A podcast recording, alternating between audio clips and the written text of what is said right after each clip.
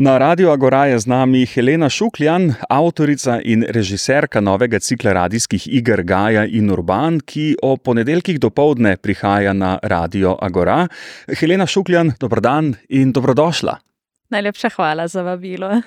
Radio Agora v sodelovanju s študenti Akademije za gledališče, radio, film in televizijo Univerze v Ljubljani pripravlja novo serijo radijskih iger. Ti pa si vodja tega projekta, avtorica in še kakšno vlogo si prevzela. Povej nam, kaj novega se nam obeta ob ponedeljkih do povdne po deseti uri s pomočjo čarobnega uroka čarobni urok nas bo popeljal uh, v tak magičen svet grške mitologije. Tako da lahko pričakujete v ponedeljkih cikl radijskih iger za otroke, kjer bomo ob vsakem novem delu spoznali novega junaka grške mitologije in razumeli mogoče, zakaj se nečemu, nekemu težkemu delu delu, ki ima, imamo občutek, da se ne konča reči Sizifovo delo, uh, zakaj so bili virusi nekoč imenovani trojanski kon, uh, kaj pomeni, če odpiraš Pandorino skrinjico in podobno. A, za vse to uh, imamo odgovore. Ja, za vse to je še zakaj več. A, lepo.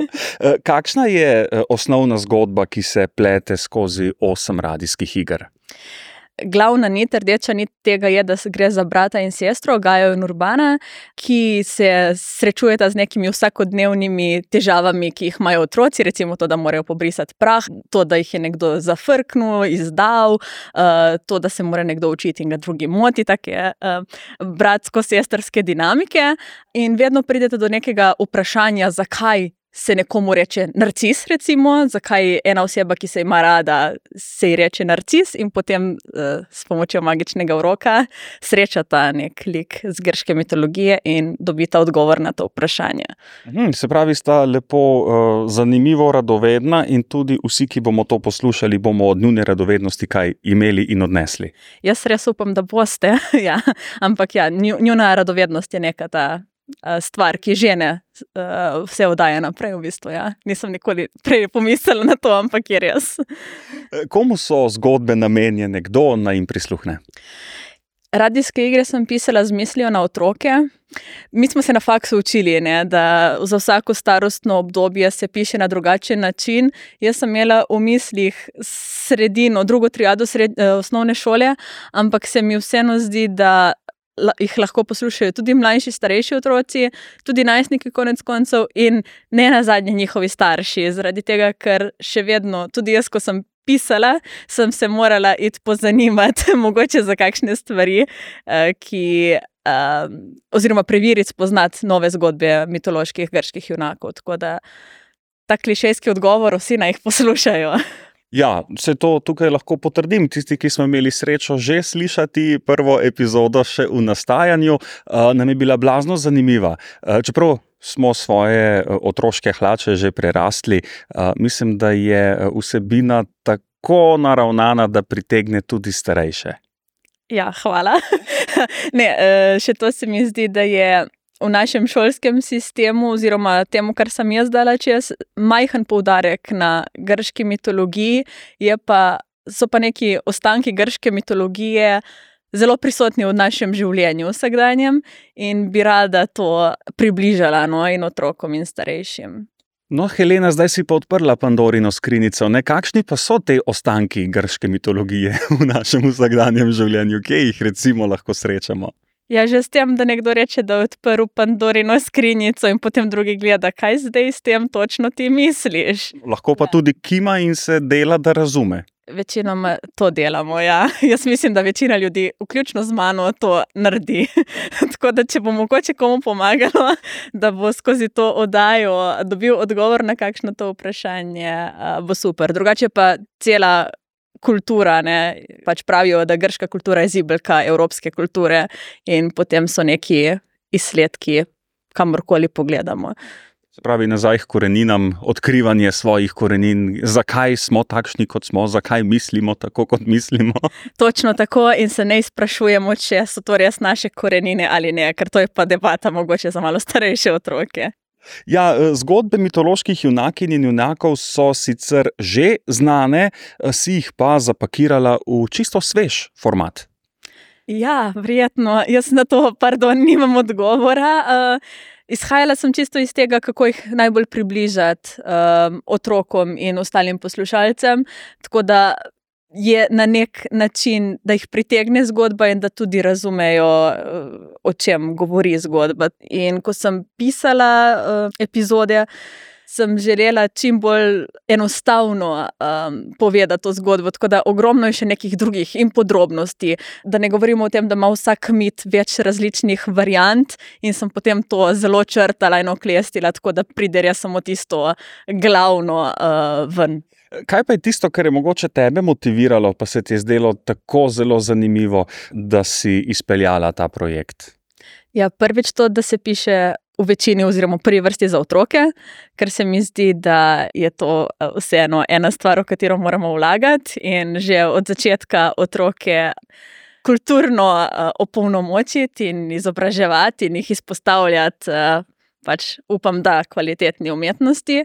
Uh, zakaj sem pa izbrala grško mitologijo? Pa povem, prav zaradi tega, ker sem mogoče pri sebi čutila nek manjko poznavanja in želim to najprej sebi predstaviti in potem razširiti. No? Tako da zato je bila ta tema. Je pa res, da uh, je grška mitologija, to, kar sem že rekla, to besedo, oziroma to besedno zvezo, ampak nekaj takega, kar me odvedno navdihuje, nikoli pa nisem še imela res priložnosti karkoli ustvarjati na temo tega, le pa sem imela zelo odprte roke, hvala, in sem potem izbrala to, tako da začnem počasi. In upam, da se bo to razvilo v kakšen drugi projekt. Ja, zelo dobro. Morda si privoščiva filozofsko vprašanje za dramaturginjo. Uh, kaj misliš, kako to, no, da je ta mitološki svet še danes uh, tako zanimiv? Moj prvi odgovor je verjetno spet klišejski in tako pričakovan, ampak zaradi tega, ker vsebuje zgodbe, ki so aktualne še danes. Še danes se ukvarjamo z zavistjo, še danes se ukvarjamo z, z nekimi, mislim, ne grehi, kaznimi. Še danes imamo občutek, da nas kaznujejo brez razloga in lahko neke naše vsakdanje težave ali kaj.